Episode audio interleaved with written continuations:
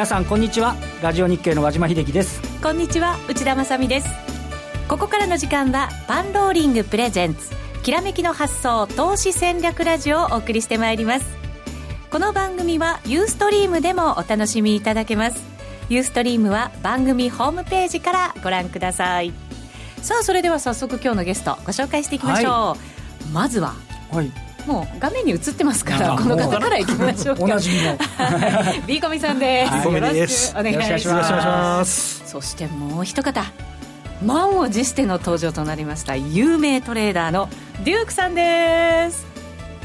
こんにちはデュークです。よろしくお願いします。ユーストリームの方今手だけ手だけ 手だけだけ見えて奥を稼ぎ出しているよというね。はい、そうなんです。デュークさん顔出し NG でございますので、今日は手と声でご参加いただきます。ただしちゃんといますのでね、私たちの目の前にはちゃんといますので、ぜひ皆さんお話聞いていただいて参考になさってください。よろしくお願いします。また手出してくれてます。よろしくお願いします。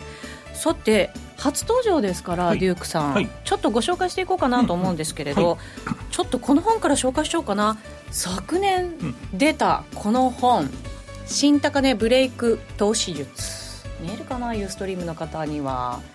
この本がですねもう4万冊を超える大ヒット、ね、これがねデュークさんが書いた本なんですよ。私も発売後すぐに読んでですねなんという名著だと。大感動してですねその後デュークさんに会って大げさ大げさ。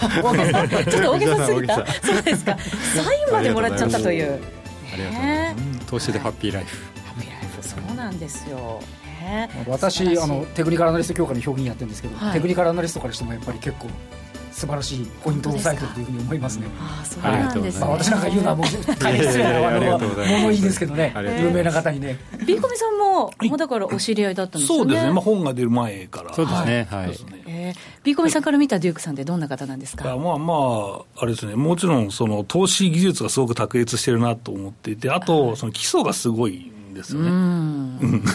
あの財務の財務の基礎とか、まあそのまあすぐこのデュークさんみたいな その大物投資家になれる。っていうのはなくて、やっぱりその基礎をある程度固めて、自分で失敗しながらトライアらして、まあ、その今に行き着くっていうのが、まあ、この本に書いてあるんですけど、はい、はいいっぱい失敗もしたわけですよね、そうですね。やっぱりなんか一つ仕上げ、まあ、習い事なんでもそうだと思うんですけど、うん、やっぱり10年ぐらいかかるのかなって、私の感覚だと思うんですよね、うん、一般の事業会社に働いておられたんですよね。そうですね、ね。はい、20 20年以上勤めましたね、はい、サラリーマンしながらだから投資のその技を磨きつつそうですね。で、はい、この本が出て出て、はい、投資もうまくいってて、はい。はい独立兼業じゃなくなったという専業になられたと。そうですね、えー、はい、去年辞めてしまいましてまあ、本出た後なんですけどね、はい、うん。後ほど手法もたっぷり伺っていきたいと思います。はい。今日は資料もご用意くださいましたので、ラジオだけで聞いているという方もぜひ、ユーストリームでご覧いただきながら、またそのツイッターでつぶやいて質問なども寄せていただければと思います。この番組は、投資専門出版社として、投資戦略フェアを主催するパンローリングの提供でお送りします。さあ、それではまずは東京株式市場の今日の動きからおさらいしていきたいと思います。和島さん、日経平均327円51銭安、1万9041円34銭で安値引けです。ね、結局安値引けになっちゃったっていう話ですよね。はい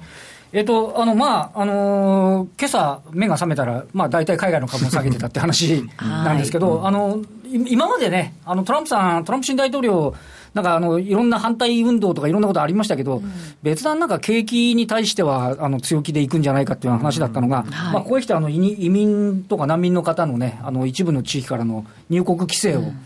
やって、で、それがやっぱり、場合によって日本のね、あの航空会社もその世界的な組合のところから言われちゃうんで、影響するっていうことで、はいまあ、あの、どうですかね、ちょっと、えー、まだあの100人ぐらいとトランプさんもおっしゃってるようですけど、やっぱり人の入りくりがちょっとおかしくなる。と、やっぱり、うん、あの物の移動がおかしくなるっていう、はい、やっぱりちょっと世界的に今まで超楽観で見てたものが、少なくともこの、あの昨日今日に関して言うと、ちょっといよいよなんか大丈夫なのかっていうね、話と、あとは、えっと今日5番から一段安になってしまったのは、その規制に反対した司法長官の代行を解任したんじゃないかっていう、はい、報道も伝わったりなんかして。で、為替もね、あのさらにドル安というか、まあ、結果的に言うと円高が進んでしまったということでありまして、もともと今日はね、朝から、えー、冴えない動きが想定されてたんですけど、まあ、それよりどうもね、ちょっと下げ幅とすると、結果的には大きくなってしまったなっていう印象ですよね、トランプ政権、まだまだ始まったばかりじゃないですか、はい、スタートでこの調子で、一体こうね、どうなっていってしまうんだろうっていう不安感はありますよね、まあ、もちろんね、アメリカ株はあの史上最高値をつけた後の調整で、はい、まあ、今、ニューヨークダウでいうと、トランプラリーで一番最も大きく下げた一日だったわけですけど、はい、だからそれがね、あのこれが一時的なもので、あのやっぱり強気でいくのか。あ坂本さんがおっしゃるように、もうちょっと天井、ずっとおっしゃってますね、あのおっしゃってるような展開に向かっていくのかっていうのはね、はい、ちょっとこの辺どうなんですかね。リーコミさんはしてやったりと思ってらっしゃるじゃないですか、どうなんですか？もうね、あのね、最近また上がってきたじゃないですか。で、また、あの、今年の高値に近づいてきて、ドキドキしてるだけなんですけど、1月のね、頭にね、今年の高値つけたっていうのはね、あの、何考えてんだって言われるんですけど、やっぱり、まあ、和田さんおっしゃった通り、うん、トランプさんの政策が全部が全部ポジティブじゃないと思うし、はい、全部が全部実行されるわけじゃないと思ってるんで、うん、やっぱりそこはどこかでやっぱり、まあ、調整というか織り込みがあるし。であとは1年かけるとその、えー、実行されるまでのタイムスパンがやっぱり違うわけじゃないですか、政策によって、はい、でそこで、まあ、できる、できないっていう話になってきて、まあ、結局、終わってみれば半分できたねっていうのの織り込みを考えると、もう結構一旦高いところまで行っちゃったんじゃないかなと思ったので、まあ今年の高値じゃないかっていう話をしたんですけど、まあ、まだ当たるか分かんないですけどね、はい、デュークさん、こういう時ってやっぱり、皆さん、まだまだ含み益持ってらっしゃる個人投資家の方もいらっしゃると思うんですね、すねえー、どういうふうに動くべきなんですかね？あの私の手法だとえー、とその全体の相場、まあ、気にするんですけど、やっぱりそのボックスバイ、まあ、後ほどお話しますけど、個別銘柄の強さを見ながら、やっぱりその全体相場に引きずられて、あの落ちちゃうような銘柄はやっぱそのボックスがこう下割れするんで、まあ、売るということになっちゃうんですよね。だけど全体相場がこう今みたいに弱くてもあの耐える銘柄っていうのはありますんで、まあ、そういうのは売らずに必然的に残って、はい、でそのトランプのこの、ね、一時的な調整が残ったらまた上がっていくような銘柄になるんでそういうのが残るという。うん、これだから今後買うべき銘柄を見極める、はい、まあいい時期だと思って、勉強した方がいいわけですよね。そうですね。はい。今日今日なんかでも、こんだけ下げても、年初来高値結構あるんです、昨年来高値そこそこあるんですよね。そうなんですよ。だからやっぱりそういうところをしっかり見ていって、今動くべきじゃないかもしれないけれども、そのタイミング見つつ、そうです。今すごくチャンスだと思いますね。そうなんですね。僕もあの毎日今真島さんおっしゃった通り新高値銘柄見てて、やっぱりその弱い全体がすごく弱い下がってる中でも耐えてる銘柄っていうのはあるんでそういうのを見てますね。えーいつでもね、うん、動けるタイミングが来るのかっていうの気になります そうですね、だから下げ渋ってる銘柄とか、今、まあ、下がってるなんか強い銘柄ってリバウンドが早いんですよ。うん、なので、やっぱりその、チェックしておくっていうのは重要ですよね、うん、みんなやっぱりすぐに動きたくってこう狙ってるからそういうリバウンドが早かったりもするんですか？だしもともと強いから買ってる弱い中でもやっぱり買ってる貯めてれば機関投資家っていうのはいきなり全部買うわけじゃなくて、まあ、ある程度の規模の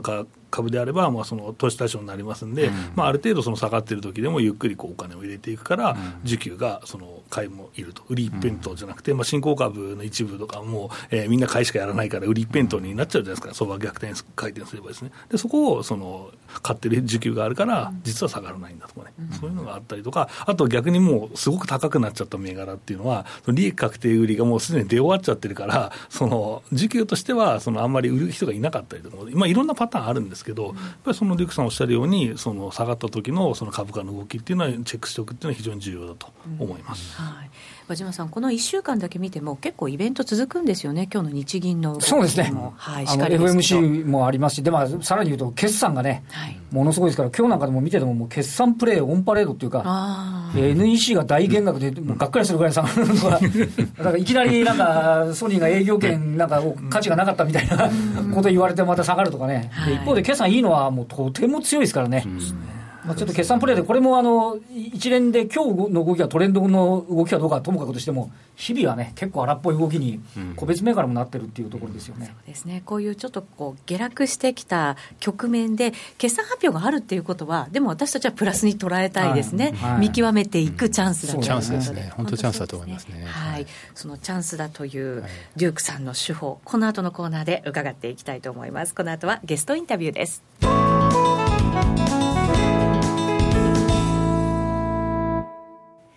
それでは改めて今日のゲストご紹介しましょう。デュークさんはいよろしくお願いします。よろしくお願いします。そしてビーコミさんです。よろしくお願いいたします。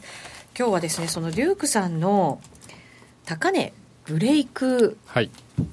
投資術というこの本にもなった投資術をたっぷり伺っていこうかなと思うんですが、はい、ちょっとね先ほども、はい、あの相場の話のところで出てきました。今日でも新高値があると。そうですね。はい、私のその本のタイトルから、えーと、新高値ブレイクっていうとなんかテクニカルだけ見てんじゃないかって誤解されるんですけど、はい、まあ、実はあのファンダメンタルを見てますよっていうような内容の本なんですね。決算とかそういうことですか、ね、そうですね。やっぱり決算はよく見てますね、はい、組み合わせっていうことですよね。そうですね。いいものが来たっていう感じにそうですねなるっていうところですかね、はい、はい、テクニカルとあ、えーと、資料で出てるんですかね。はい、えー、ユーストリームご覧の方には資料が見ていただけるように設定してあります、ぜひ番組ホームページからご覧いただきたいと思います。はい。はい、えっ、ー、と資料でいうとえっ、ー、と1ページ目はまあ本の紹介で、えー、まああの私みたいにもうずっとですねあの会社員やってきたあ投資家さんですね。兼業投資家さんにはまあ適した投資法かなというふうに思ってます。はい、短い時間でもその銘柄を選ぶことができる探ることができる、ね、ということですか、はい、実際私もそのサラリーマンであと、まあ、中間管理職でして、はい、もう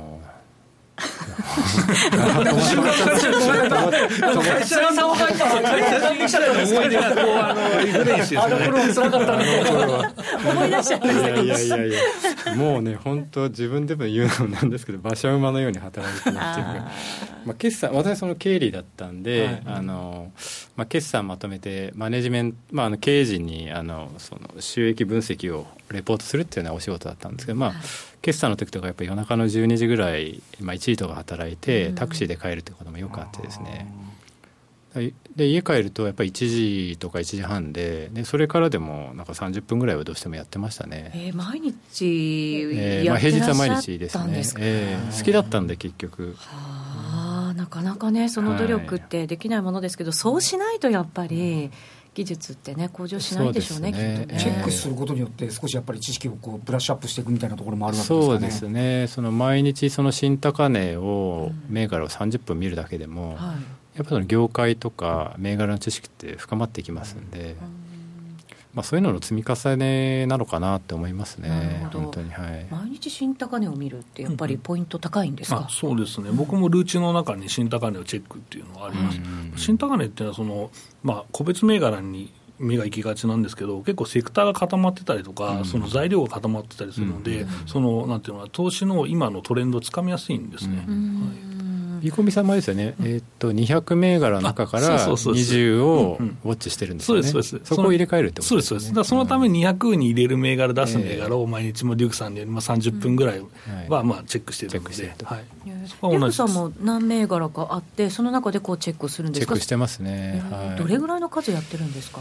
えー、っとそのウォッチ銘柄みたいなのは、えっと、50ぐらいですかね。50ぐらいあって、えー、その中からじゃあこれがいいなっていうのを、えー、最終的に投資するのは最大で5銘柄って決まってるんで、え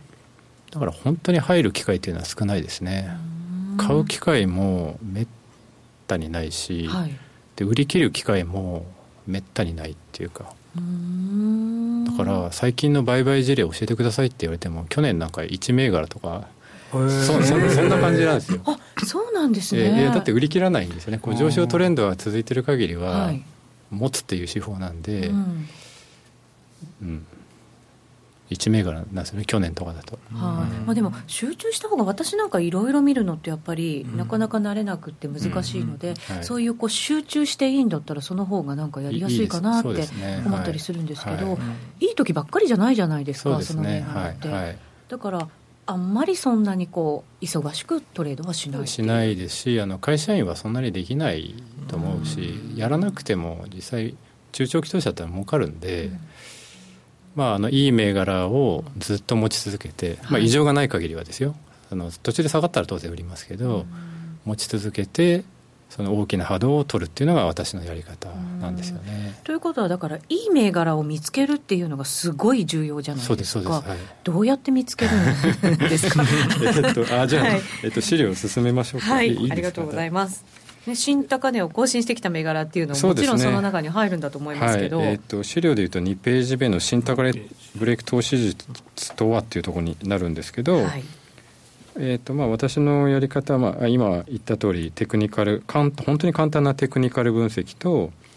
ファンダメンタル分析の両方を使いますと、うん、でテクニカルっても新高値銘柄を見ることとあとその新高値ブレイクした時の出来高ですね。これまあ大きければ大きいほどいいんですけど、はい、出来高を見ることとあとあのボックスですね。まあレンジとか言うんですけど、うんその3つ。でファンダメンタルは売上高と経常利益とあとはビッグチェンジ、まあ、これ材料なんですけど、はい、えー、ビッグチェンジはその下に書いてある通り、えーとまあ、会社の大きな変化ですよね。例えば、えー、新製品出し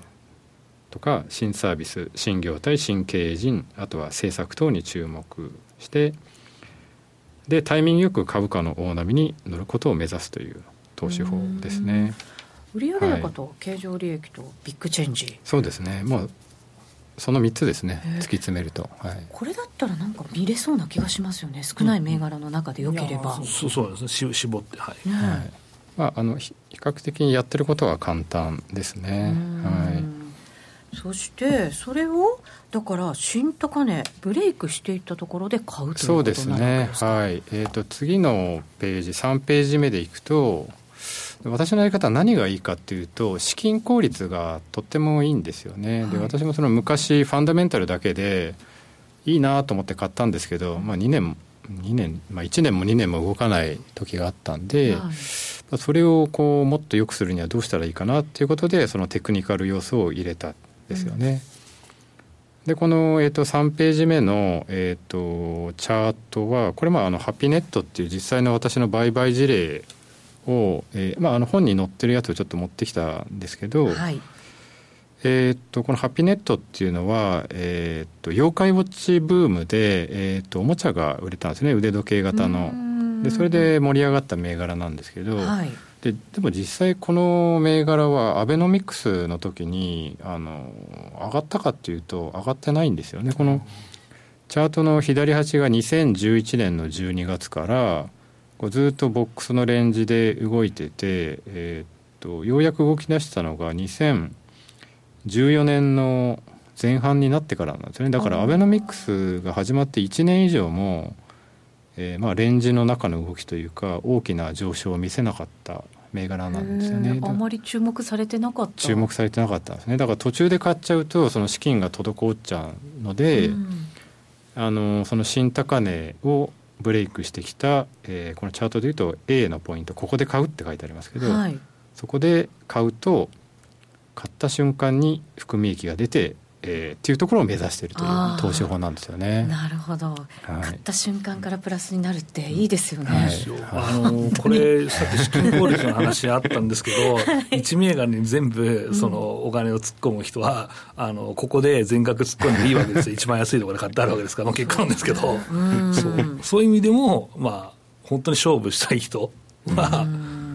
まあ、いい投資法ですね。そうテクニカル的に言うと、こうボックス圏が長ければ長いほどエネルギーの蓄積があって、あのよく言われるロングベースにビルが立つって言い方するんですけど、蓄積されればされるほど上がる時のエネルギーが強くなるっていうね、パターンですかね。このチャートだからそれ、絵に描いたような動きしてますよね、まあ、その後の大きな動き含めて、そうですね、こういうチャートとか銘柄って結構あったりするんですよね、はい、でもこれ煮詰まってるところからずっと注目してなきゃいけないわけじゃないですか、えー、とそれができればいいんですけど、えー、あの実際的にそれをスクリーニングする方法ってなかなかなくて、はい、えー、だから実際にはその新高値銘柄として出た段階でスクリーニングが始まるというのが、うんまあ、現実的なやり方かなと。何年以来の高値を取ってきたぞみたいなところですかね、ね。あ見たらもみ合ってたじゃないかみたいな感じですかね、えーはい、これでもハピネットみたいに、これだけこの大相場作ってくれると、そこからついていってもいいかなって思ったりしますけど。全部が全部そういうわけじゃないですね。違いますね。はい。だからそれはえっ、とファンダメンタルの要素の big change があるかないかっていう、結局そこに行き着いちゃうんですよね。はい。あの B コミさんも予習復習すごい大事だって言ってますけど、だからその一部っていう感じがしますよね、はい、これもね、ね。 big change とか全部見ながら、はい、業績も見ながら、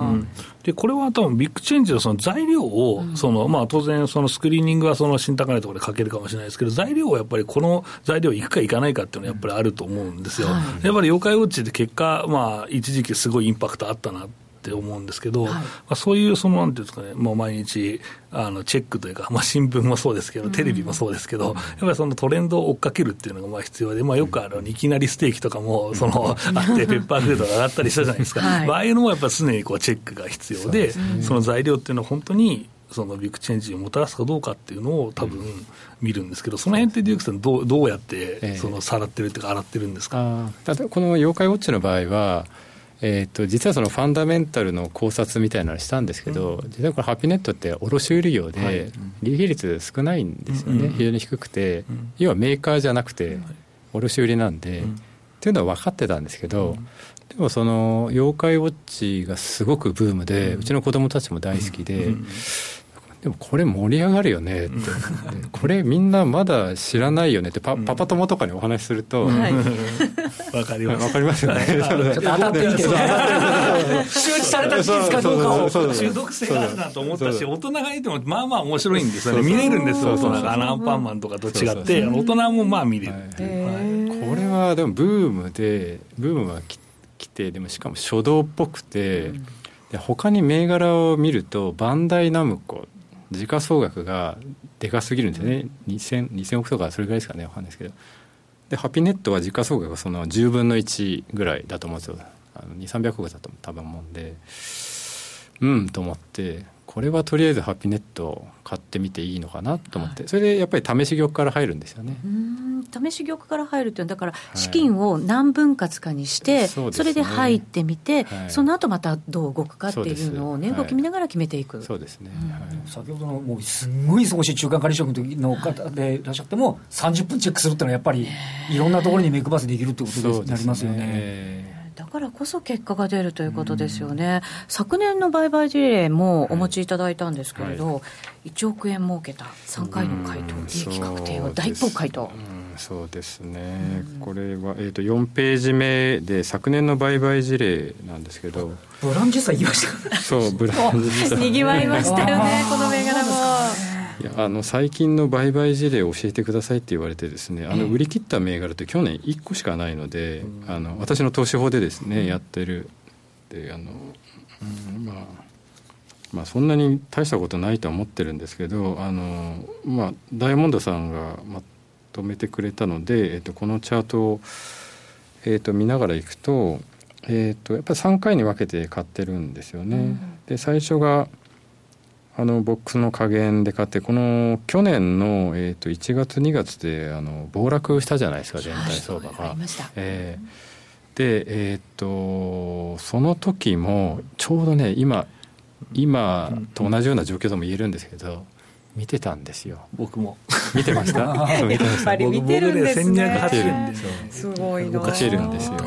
でこの銘柄は、えっ、ー、と去年一昨年か2015年の10月末ぐらいに確かブランジスタゲームっていう会社を立ち上げるっていう材料が出て、はい、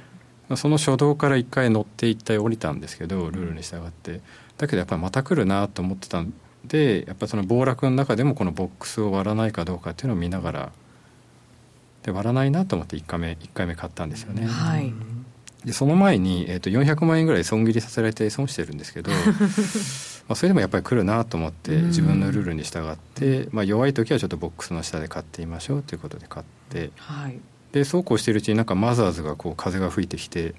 風向きが変わるとなんかこうねあの、ま、2回目3回目買い乗せしてますけど、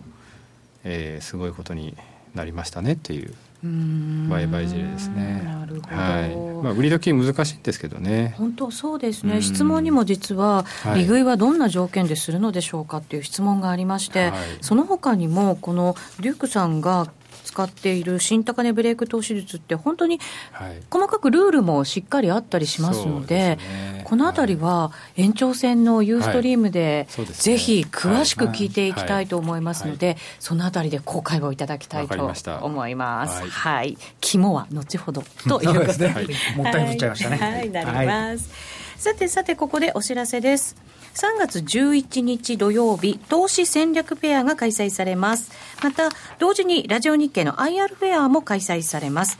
まもなく公演スケジュールが公開されますが、現在会場入場券の事前登録を受け付けています。事前登録することで入場料3000円がなんと無料になりますので、お早めにお願いいたします。えー、ラジオ日経でもおなじみのですね、一部の、えー、出演者をご紹介しますと、相場志郎さん、西山幸四郎さん、江森哲さん、桐谷博人さん、甲吾晴美さん、小次郎講師、そして B コミさん、えー、菅下清弘さん、遠蔵さんなどなどいらっしゃるんですが、ブッシーさんという方もいらっしゃるんですね。はい、えー、ブッシーアブッシュはですね、はい、えっ、とまあ、デイトレーダーで、まあ、有名な、まあ、元ディーラーで、でデイトレーダーで、まあ、ブログ等々で有名なんですけど、はい、あの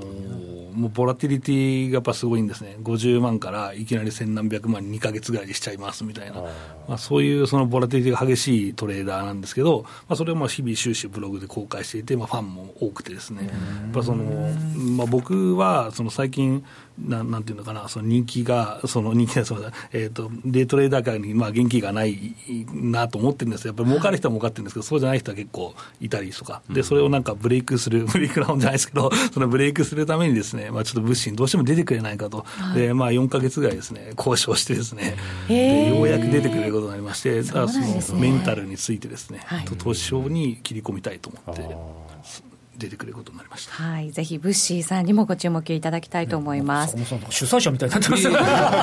すね。すごいですね、なんかね、アテンドまで。はい、今あの講師陣ご紹介したんですが、すいません、相場志郎さんとご紹介しますが、相場志郎さんですね。大変失礼いたしました。そして今日のゲストであるデュークさんも登壇されるということですね。はい、はい、よろしくお願いします。満席になっちゃうかもしれませんけど、ドキドキしますね。はい。